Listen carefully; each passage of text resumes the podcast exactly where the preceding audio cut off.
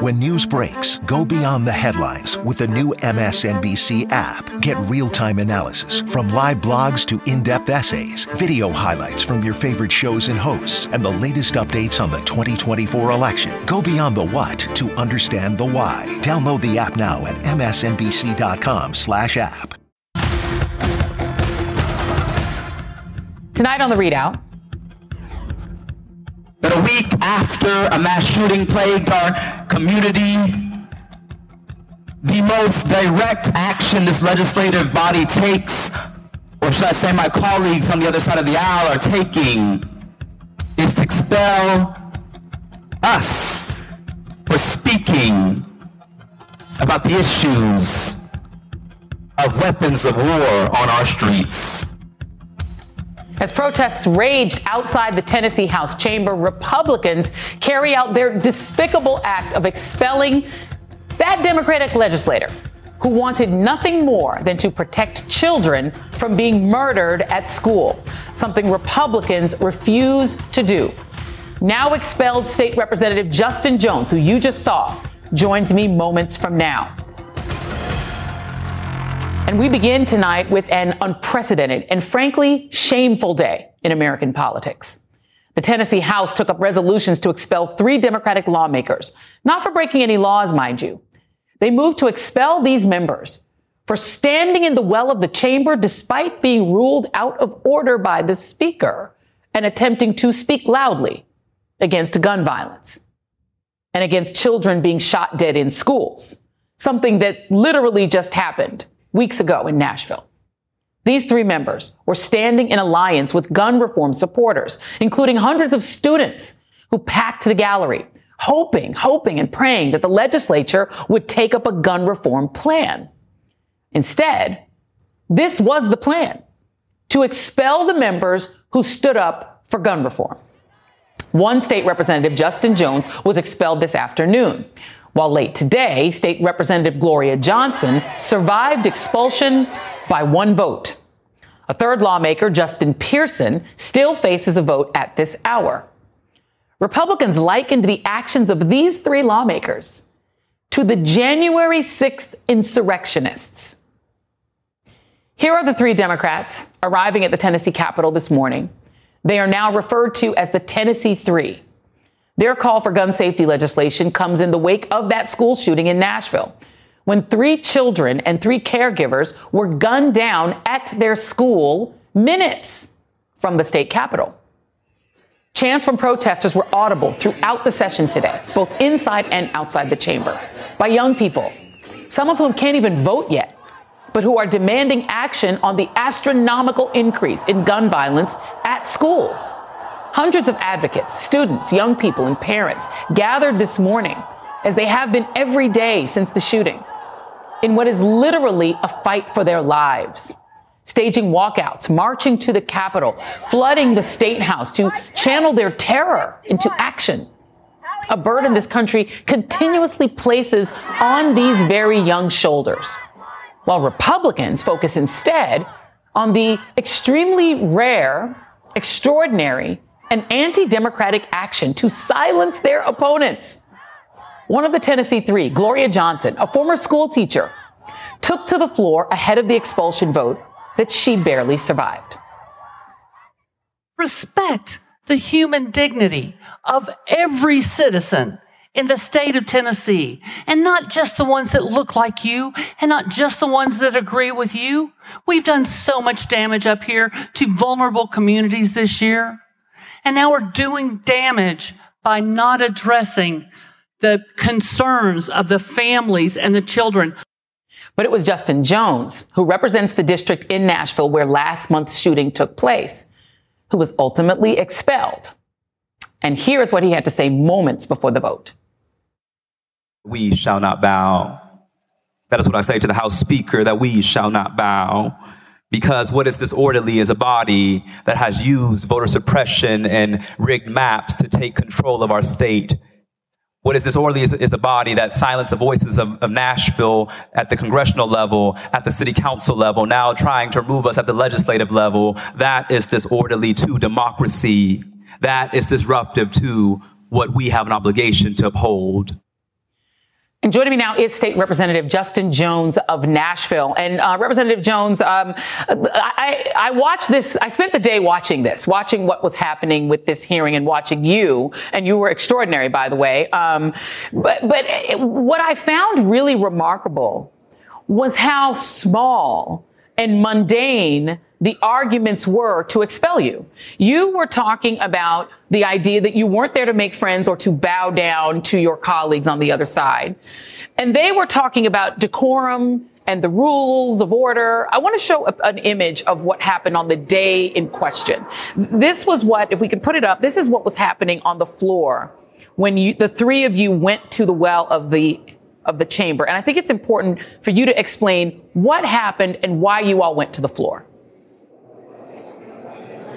Yes, well, thank you so much, Ms. Reid. Um, we went to the floor because multiple times we were silenced from talking about the crisis of gun violence that the thousands of young people out here were demanding that we act on. I'm the youngest black lawmaker, I'm the formerly was the youngest black lawmaker in the state of Tennessee. I represent one of the most diverse districts. And so I went to the well to speak for my constituents, particularly those young people whose voices were not being heard by this body, that is so beholden to the NRA that they will not listen to, the, to these young people who are saying that our lives, we want to feel safe in school. We want to ban assault weapons. And rather than ban assault weapons, these Republican lawmakers in Tennessee are assaulting democracy. And just to be clear, Today, uh, Gloria Johnson, um, who who did end up surviving her the expulsion attempt, she made the point, and, I, and you made the point as well, that today what we all watched, as we all watched I watched it online, and those who were able to see it on air, what we saw, she said, and I think you indicated, was not the way that that House chamber normally operates. That everyone getting to speak, everyone getting five minutes, everyone getting a chance to say their piece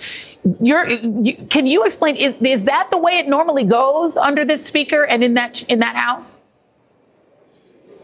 I mean, this the, the, nation was the world was watching Tennessee, which is why they were on their best behavior. But even under their best behavior, you saw the disdain, the the the the arrogance. Um, you know, the the, the basically had a member on the floor call me an uppity Negro. I mean, this is the, this is the behavior of our body. And so even with the nation watch, watching them, even with the world watching them, you see the assault on democracy that happened. And, and the most extreme example was uh, my expulsion because it's what it's doing. It's not about me, but it's about the 78,000 people I represent. These young people, these, you know, one of the most diverse districts being silenced because they're upset that it is, we don't fall in line to their narrative of what Tennessee should be. You know, what, that is a multiracial democracy. Indeed, one of the some of the most extraordinary moments. You had one member, the only non-white member in the House majority, lecturing you. Um, he's Indian American to say you should be happy to be there and you should just join with us and essentially behave yourself. Um, there were, uh, as another member that you uh, alleged. Um, said to you that you were a disgrace and essentially called you uppity, but then wouldn't do it when you put your phone up and said, say that again on camera. And I believe he might have been one of the sponsors of this resolution. What's the atmosphere like being uh, a 27 year old, both you, the two Justins are both 27, being a young black legislator in that body? What is it no- normally like for you all? I mean, this is a very hostile environment, but more importantly, it's hostile to democracy. And so what you see in there, they're saying you should feel grateful to be here. But they didn't put me here. The people of my district put me here. And that's what they were trying to undo. And from the time I walked in in January, this, I was made to feel like I should not be welcome here because I led protests here. I was arrested in this building over 14 times trying to remove a KKK statue that we finally removed from this rotunda where we're standing. And so my colleagues on the other side of the aisle, um, from the day I walked in, did not want me here. And today, they, they, they overturned democracy. They, they set a very dangerous precedent for the nation of expelling a duly elected lawmaker because of First Amendment activity. Um, this has never happened in Tennessee history. It's never happened, um, you know, in, in, any of the examples of expulsions that I gave my colleagues on the floor, which included unethical and criminal behavior, there's only been three expulsions from the House in Tennessee history in our 200 over 200 years. And so today they set a precedent that you know, being the first lawmaker, the first young you know young black lawmaker expelled for speaking for my constituents and doing my job as a representative. I, I don't know if we have your piece, but I'll, I'll probably play it later. But you you talked about, I mean, someone has peed in the seat of another member and not been expelled. There have been people accused of sexual assault, serial sexual assault in that chamber, um, uh, you know, crimes, you know, and it seems that the one thing that this legislature cannot stand, it cannot stomach, uh, are young black lawmakers who speak for their constituents. Can you talk about the protesters? You were speaking for them, and there were a lot of protesters outside on the day in question, the day that you went down with that bullhorn and were trying to have your say, because as you said, you couldn't. What did those young protesters want? What were they saying? What were they chanting? What did they want you to do? I mean, there were thousands of young people. These are the largest protests that we've seen in Nashville in over a decade. And it, it is so shameful. It's morally insane that a week after a mass shooting impacted my community, I represent a part of Nashville. Um, here in Nashville, we had a mass shooting at Covenant Elementary. And my colleagues' first response is not to pass common sense gun laws, but to expel lawmakers for standing with our constituents, to expel me for being a voice for my district, and particularly these young people who are gathered here begging us sack. Many of those young people can't even vote yet, but they, but they will vote one day. But they're no matter if they can vote or not right now because they're young, they, they have a right to be heard. And more importantly, they have a right to feel safe in their schools, free from the terror of, of mass shootings and this proliferation of weapons of war on our streets in Tennessee. Uh, President Biden has responded uh, to what happened. I don't think I have it in front of me, but uh, what would you like to see at a national level? I mean, I, I think that this, I think the, the, country, those who care about, there it is, these kids and uh, these officials gunned down in yet another mass shooting. And what do the GOP officials focus on? Punishing lawmakers who joined thousands of peaceful protesters calling for action. This is a state issue. They can make their own rules in the state house. But at a national level, what would you want to see the response being? And what are your constituents, the people who elected you? What, what do you think that they would like to see? This is a very dangerous precedent for the nation. And so we, we hope that the nation will continue to see what's, what's going on here and, and, and support what's happening in Tennessee. Because if you didn't tell me this was happening to me, I would think it was 1963 instead of 2020, um, 2023. Because what we're seeing is, is a predominantly white supermajority undoing democracy, forcing their will on my district, which is a predominantly um, black and brown district, one of the most diverse in Tennessee. And so we see a direct assault on democracy, on our right to free expression, on our right to representation. And so we hope that, you know, the, the nation will, will, come. The Department of Justice may need to look at this. I know I've been speaking to counsel, and we're going to look at you know what are our next steps legally because I do believe that's unconstitutional. I do believe it's a it's a violation of the rights of not just me but of my of my constituents, of the people I represented, and that's the most important thing. Is that I did not go to that well in my individual capacity. I went there as a representative of 78,000 Tennesseans whose voices are now silenced because they expelled me and left that seat without a representative. And what do you do next? Because you said, uh, you know, it was very eloquently said. You said, if you kick me out of here, I'm going to be right back outside with my people, with those protesters who are demanding gun reform. What is your next step? Because my understanding is you could, in theory, run for the seat again. One of the Republican lawmakers, I, I think, trying to think it made it make sense, saying, well, he could run again and we couldn't expel him again for the same thing. You could run again. Um, but do you understand, like, sort of what happens now? Could the um, district or could you know the, the city council or the council in your district appoint a, a, a replacement for you? Um, does that have to be a Democrat? What do you think happens next, and do you want to run for this seat again? Again, this is such unprecedented territory for Tennessee, but there is a process um, of filling the vacancy um, that you know I've, I've, spoken to some people about. I know I'm looking at legal venues. I don't know what's the next step for me personally. I mean, what they did was shocking, and it should shock the nation. Um, but like I said, I'm going to be out here with the people who continue to demand common sense gun laws. Will continue to hold the supermajority accountable, and whether I'm inside the chamber, outside the chamber, I will stand with the people of Tennessee because what happened today is, is, is a very dangerous step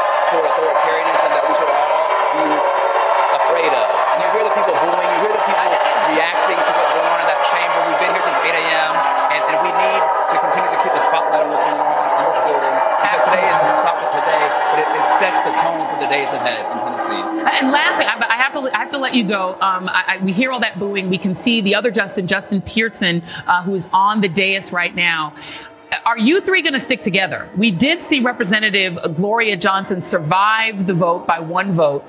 Um, are you three there? You're being called the Tennessee Three. Uh, are you all going to stick together on this? Because she survived it. She's still in the chamber.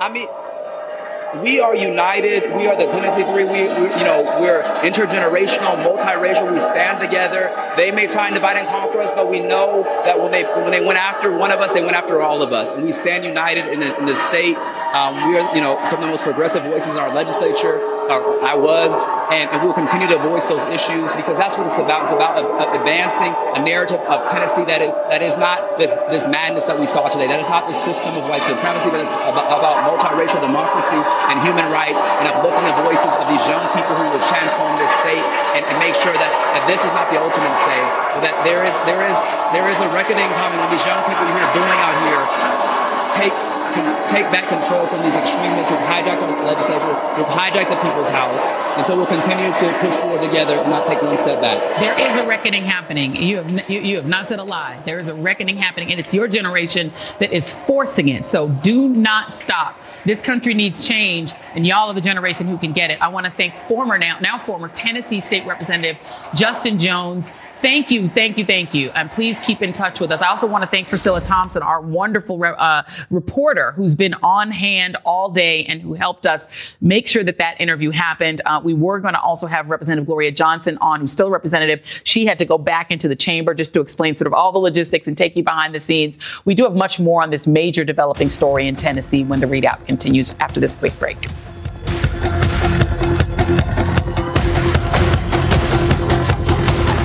Today and every day, Planned Parenthood is committed to ensuring that everyone has the information and resources they need to make their own decisions about their bodies, including abortion care. Lawmakers who oppose abortion are attacking Planned Parenthood, which means affordable, high quality, basic health care for more than 2 million people is at stake. The right to control our bodies and get the health care we need has been stolen from us. And now, politicians in nearly every state have introduced bills that would block people from getting the sexual and reproductive care they need. Planned Parenthood believes everyone deserves health care. It's a human right. That's why they fight every day to push for common sense policies that protect our right to control our own bodies and against policies that interfere with decisions between patients and their doctor. Planned Parenthood needs your support now more than ever. With supporters like you, we can reclaim our rights and protect and expand access to abortion care. Visit plannedparenthood.org/future. That's plannedparenthood.org/future. My prayer to you is that even if you expel me that you still act to address the crisis of mass shootings because if I'm expelled from here, I'll be back out there with the people every week demanding that you act. If you expel me, I'll continue to show up because this issue is too important. I talked to many, to too many students and mothers in tears this week who said, Thank you for doing something, colleagues. The world is watching.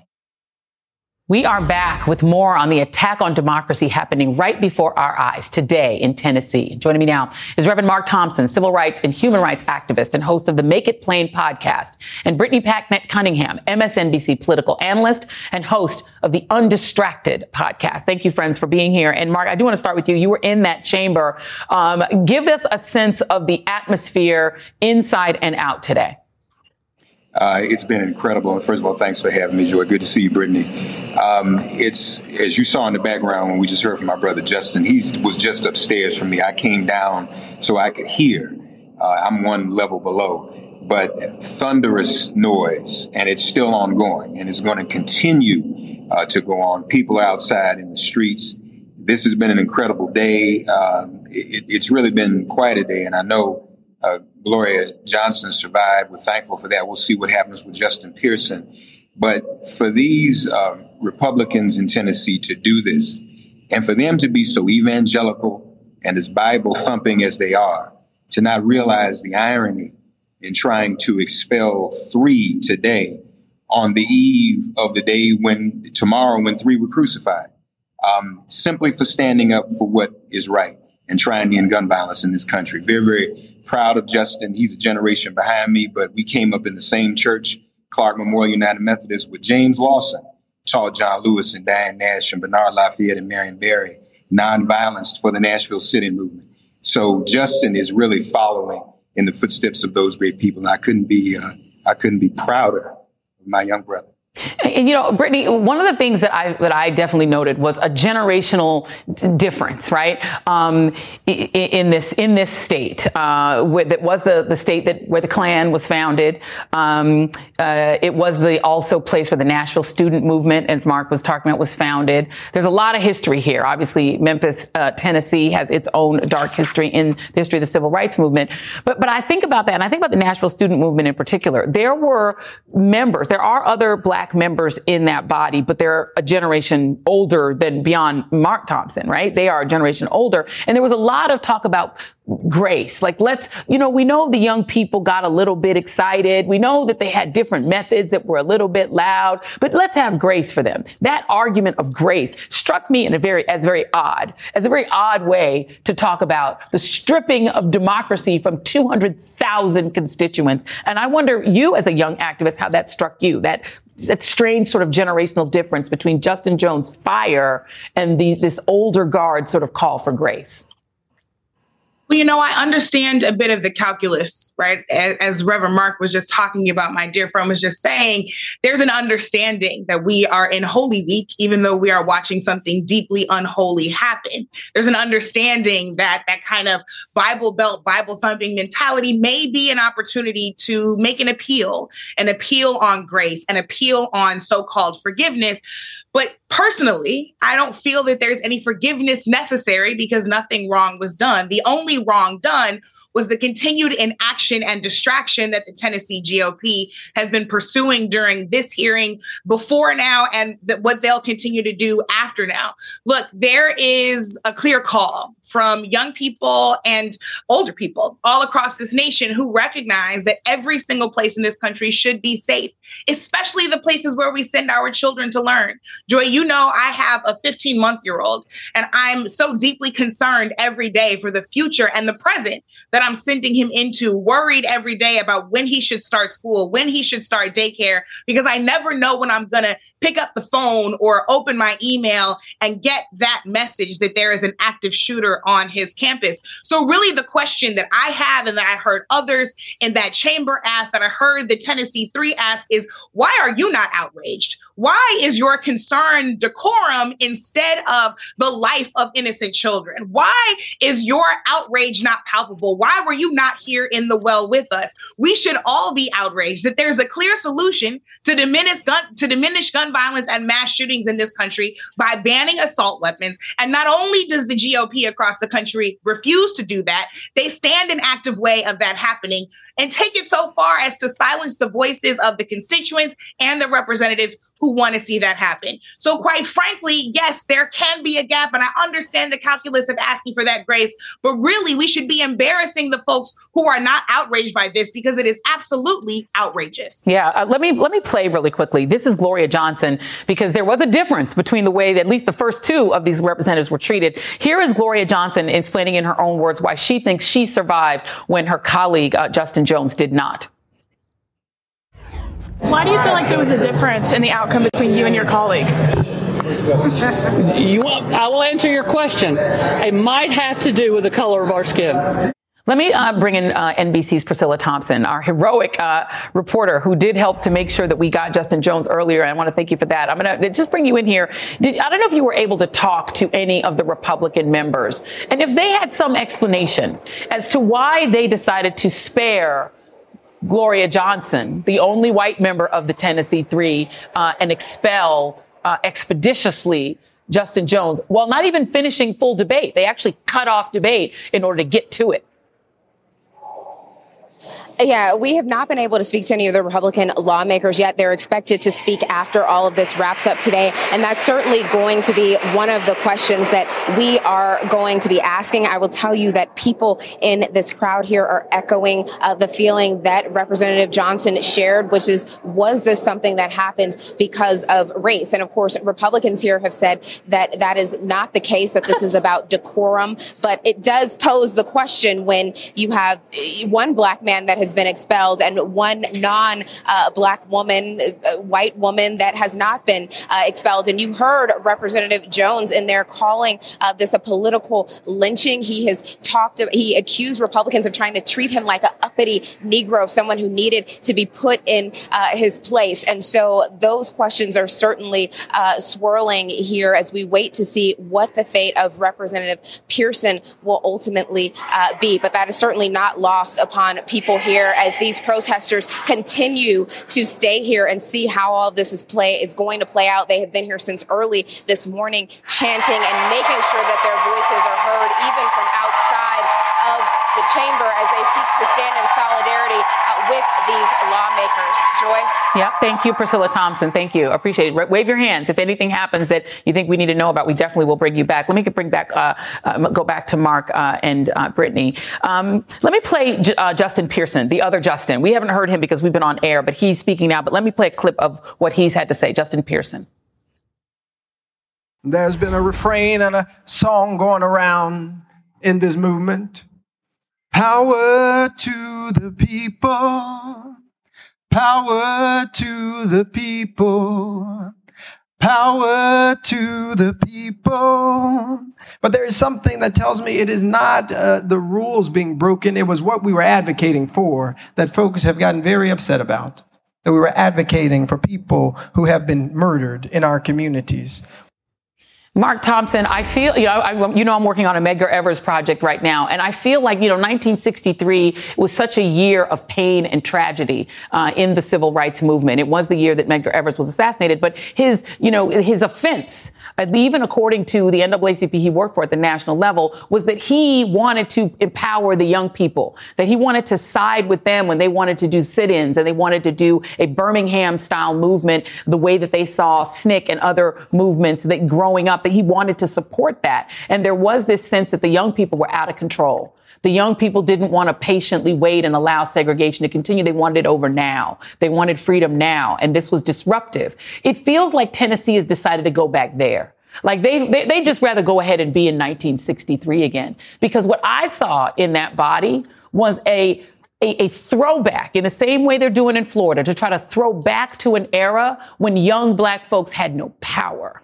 But they seem, in my mind, to have empowered those three, those Tennessee three, more than they disempowered them.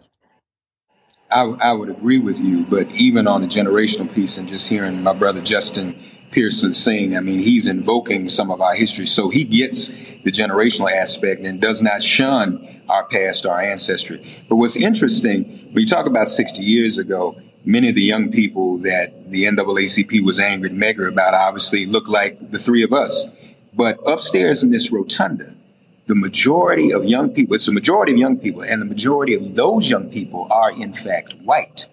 And so for Priscilla to acknowledge that this discussion about race and how Gloria Johnson got a pass is even permeating among them is significant. This is a bigger movement. This is black and white and brown and, and every and red, every group of people, because people are sick of us losing our young people, losing our old people to this gun violence. The governor of this state signed the open carry law at the Beretta plant, at the Beretta headquarters here in Tennessee. That's appalling. So they embrace this type of gun violence. They don't want to do anything about it. And so they're going to punish those who are going to stand against it. Yeah, as I said earlier on Nicolle show, they just want everyone, these young folks, to just shut up and die and just accept that you can meet death at school, at the Walmart, at church. You're just going to have to shut up and accept that you may die at any moment because we love these guns more than we love you. Uh, Brittany uh, Packnett Cunningham, I know that you also are a former teacher.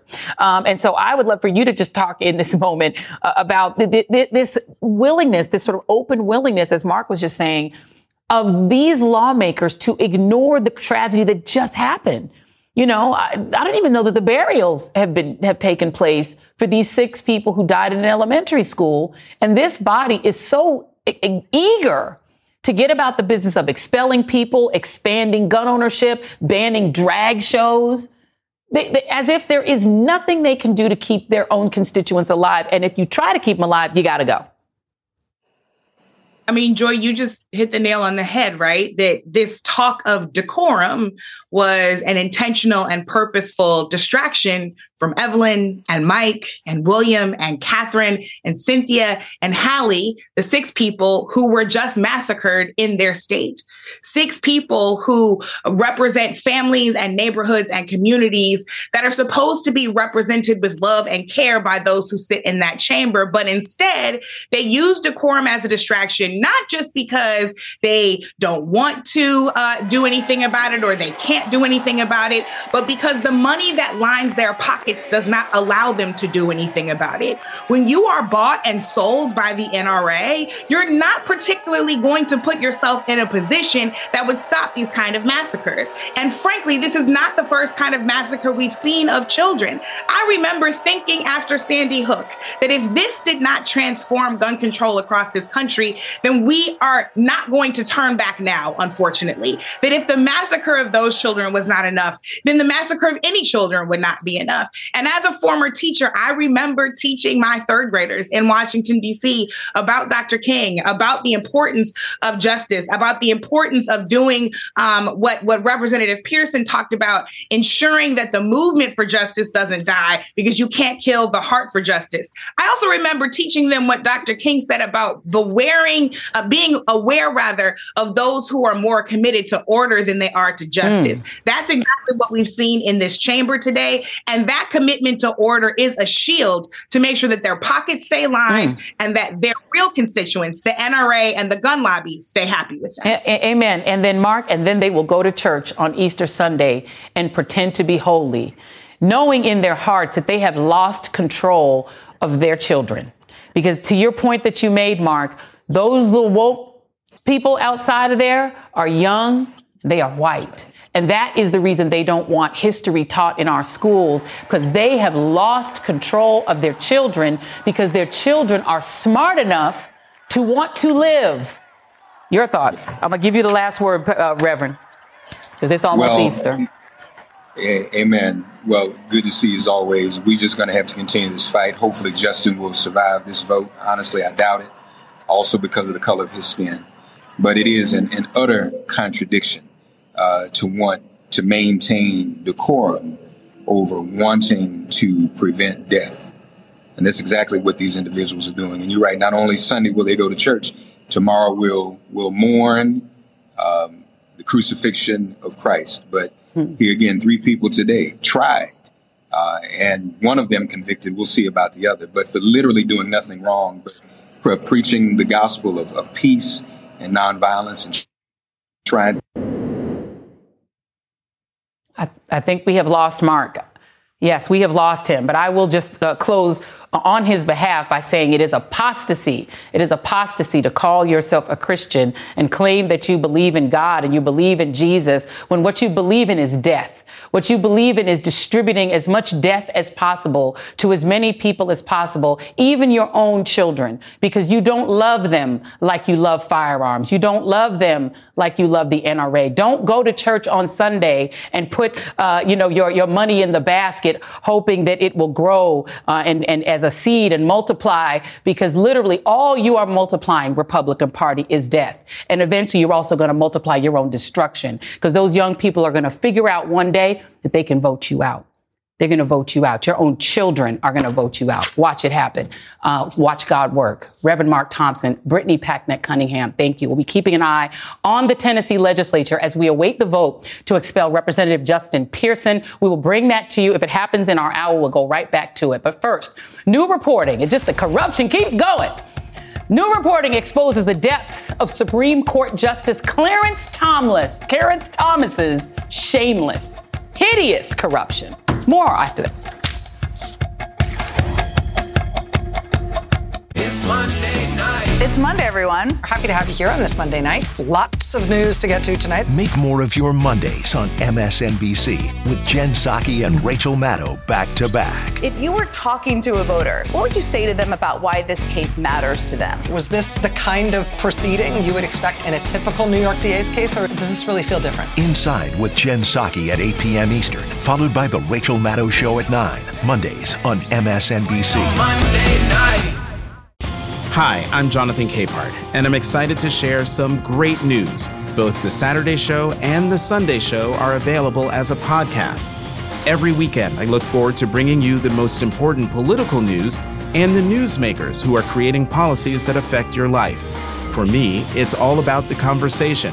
That's when news is revealed and understanding begins. Search for Saturdays and Sundays with Jonathan Capehart and follow.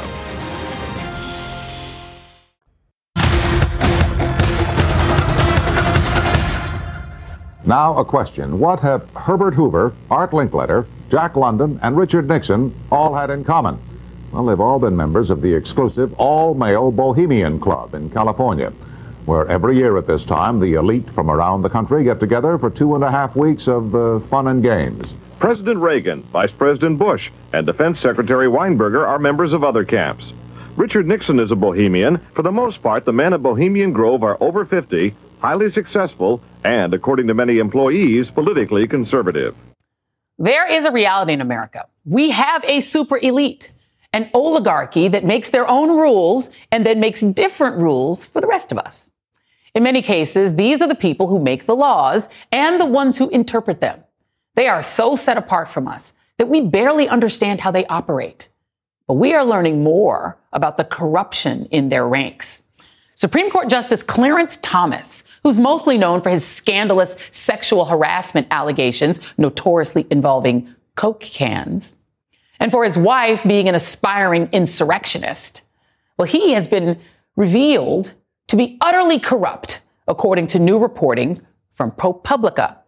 It found that for more than two decades, Justice Thomas has accepted luxury vacations nearly every year from Republican billionaire mega donor Harlan Crow and apparently, he failed to report them on his financial disclosure forms as he is required to do. That resort that I showed you, Bohemian Grove, is just one of Crow's hangout spots that Thomas reportedly enjoyed at no cost. There were also lavish trips to Indonesia, New Zealand, California, Texas, and a nearly annual trip to Crow's private resort in the Adirondacks.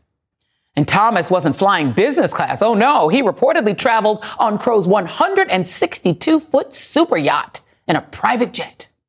ProPublica reports that one trip in 2019 involved a nine day island hopping tour around Indonesia using both the private jet and the super yacht. If Thomas had chartered that transportation himself, the trip would have cost him more than half a million dollars. Crow has long supported efforts to move the judiciary to the right and contributed more than $10 million in publicly disclosed political contributions, according to ProPublica. Crow claims that he and his wife have never, you know, discussed a pending or lower court case with Thomas.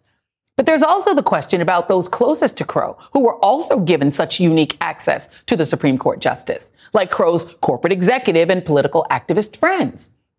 For example, at Crow's private resort in the Adirondacks is this painting showing Thomas in conversation with Leonard Leo, the former leader of the Federalist Society who played a crucial role in Donald Trump's makeover of the federal bench.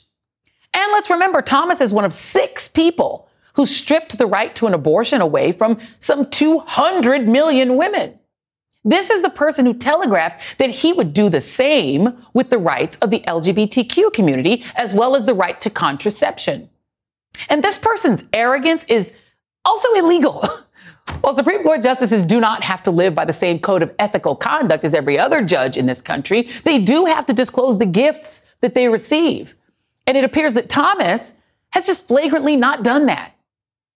While there has been some ambiguity about exceptions to the disclosures for personal hospitality, you know, like a, a friend inviting you to their personal vacation home, it clearly indicates, quote, transportation that substitutes for commercial transportation is not exempt. Like, you know, say a private plane or a super yacht.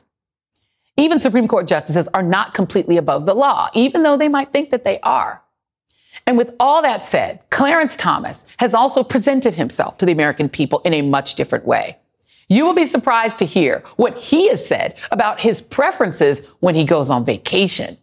That is next. You know, I don't have any problem with going to Europe, but I prefer the United States. And I prefer seeing the regular parts of the United States. I prefer going across the rural areas. I prefer the RV parks. I prefer the Walmart parking lots to the beaches and things like that. There's something normal to me about it. I come from regular stock, and I prefer that. I prefer being around that. Really, Clarence? Do you now? Yeah, that's right. Supreme Court Justice Clarence Thomas wants you to believe that he's the everyman who prefers to vacation in Walmart parking lots rather than in more lavish locales because who doesn't enjoy spending their downtime at the Save Money, Live Better store? Joining me now is Mark Joseph Stern, senior writer for Slate. Oh, uh, the indignity of having to watch Clarence Thomas pretend to be a normal person. Uh, you, let's go into this because on the one hand, it's kind of comical that Clarence Thomas is such a phony and a fraud. But on the other hand, it also might be illegal. Uh, talk to us about this. We saw your thread earlier talking about the fact that he's taking these lavish trips actually could be a crime. Absolutely. So I think that Clarence Thomas here is showing that he is so far above the law that nothing is beneath him. As you said, he is taking these lavish vacations, taking his friend's private jet around the country, going on super yacht cruises. And there is, in fact, a code of ethics that applies to the Supreme Court. It's not nearly as comprehensive as it should be, but it requires them to report gifts that they receive above a certain dollar threshold. And that includes gifts that would cost a lot of money if the justice were paying. Uh, now, this rule excludes hospitality, and it seems that Thomas was refusing to disclose any of this luxury stuff, any of these flights and vacations, because he deemed them to be hospitality. But as I wrote with Dahlia Lithwick, that's just ridiculous. You know, this is a federal statute and a federal regulation that says hospitality means food, lodging, and entertainment. Hmm. That does not encompass a private flight on your friend's jet around the country or around the world. He had a legal obligation to report each and every one of these gifts that's detailed in the ProPublica report. He did not report a single one. And for each annual disclosure that excluded these trips, he could theoretically be fined $50,000 uh, and get in a lot of trouble. But of course, because he's a justice, he hmm. assumes mm. he's not going to get in trouble at all. Right. And, and the thing is, Clarence Thomas has a history of kind of telling on himself with his rulings about his inner corruption. These are some of the cases in which he objected to the idea of being accountable. There was a case in 2009 called Caperton versus Massey that involved a litigant who spent $3 million to help elect a West Virginia Supreme Court of Appeals justice and then voted to reverse a $50 million damage award against that same justice. Uh, he dissented according, along with Scalia, Alito, and Roberts. Um, he also dissented in another case, Citizens United, which we all can remember, um, that reversed the century old campaign finance restrictions that was a case that he was for. He didn't dissent in that one. He was for Citizens United, basically to let money flood into our system. There's another case called McDonald versus the United States. The Supreme Court unanimously overturned a jury's corruption conviction of the Republican governor named Bob McDonnell. Uh, and it set a new standard for official bribery cases that is so absurdly narrow, it will likely be almost impossible to convict any but the most bumbling politicians for the crime. So he's been for it, to say nothing of Ginny Thomas, his wife being a Tea Partier and her original Tea Party organization being funded by this same billionaire that took him on vacation. It, it feels like his corruption is so thorough and his wife's, it's almost mind boggling it's almost overwhelming. And what we see from this ProPublica report is that he has this network of billionaire friends and political advisors who simultaneously provide him with these extraordinary gifts and essentially cash infusions into his lifestyle and protect him from facing any consequences. You know, one of the guys in that ridiculous painting that you showed is Mark Paoletta, a longtime fixer for Ginny and Clarence Thomas. Just last year, he went before Congress and said,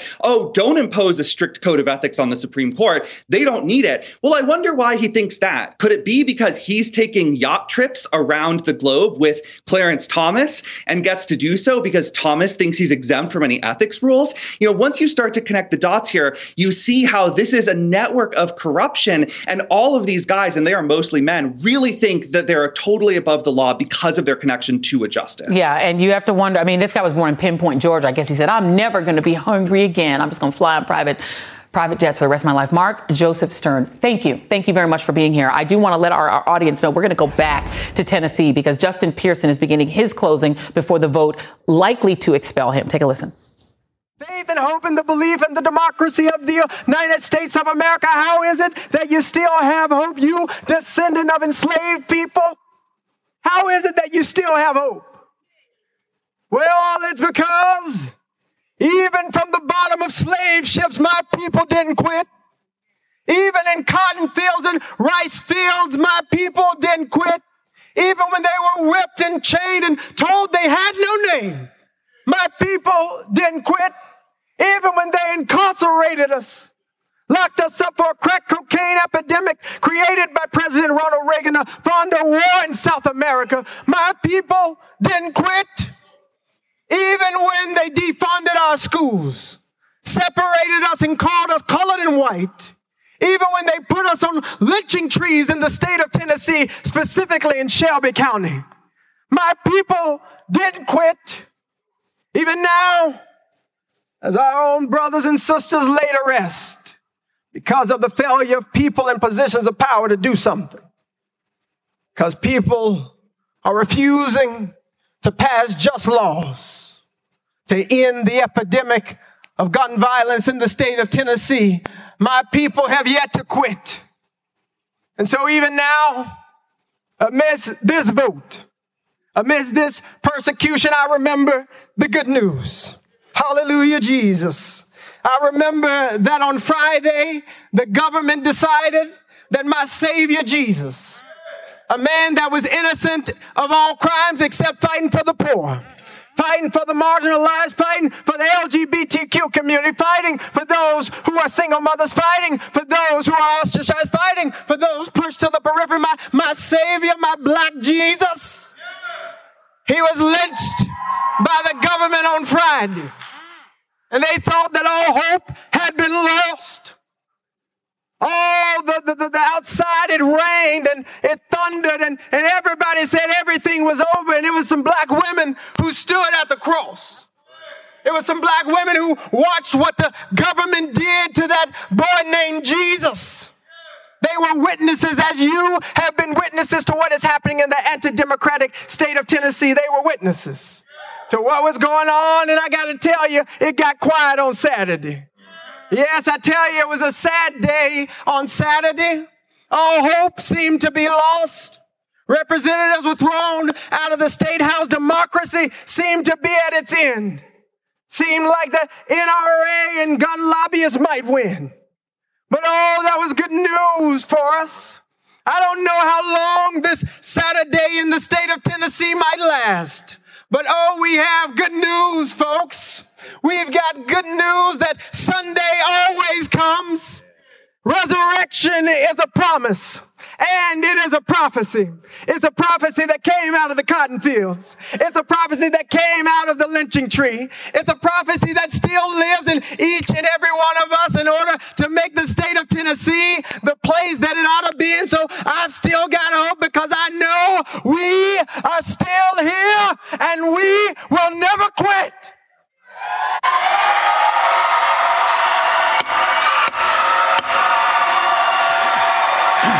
Order.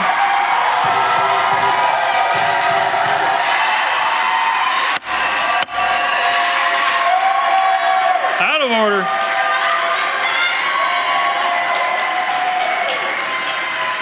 We're voting on House Resolution 63. All those in favor vote aye when the bell rings. Those opposed vote no. Has every member voted? Does any member wish to change their vote?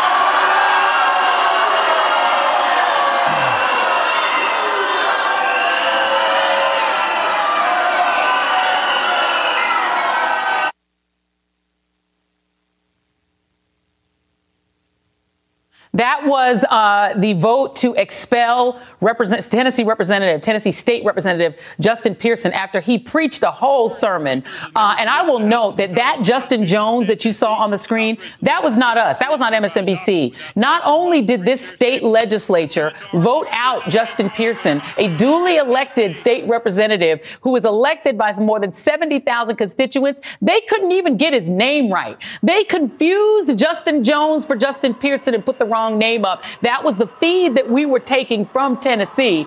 So we had the right name up. That was Justin Pearson. If you all are going to do wrong and you're going to do evil, please at least get these brothers' names right. They're two different people. Learn to tell them apart. You're telling on yourself. Racism is alive and well in the state where the Ku Klux Klan was born. Ooh, Lord Jesus, right before Easter. And that is tonight's ReidOut. Tennessee State Representative Gloria Johnson will join me tomorrow.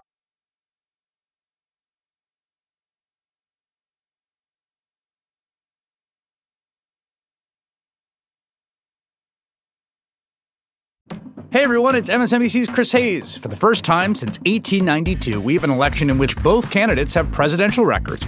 It's a chance to take a hard look at what Joe Biden and Donald Trump have actually done as president. On a special Why Is This Happening podcast series called WithPod 2024 The Stakes, I'm talking to experts about the two candidates' records on specific policy areas like immigration, taxes, climate, and more. So you know what's at stake come November. Search for Why Is This Happening and follow.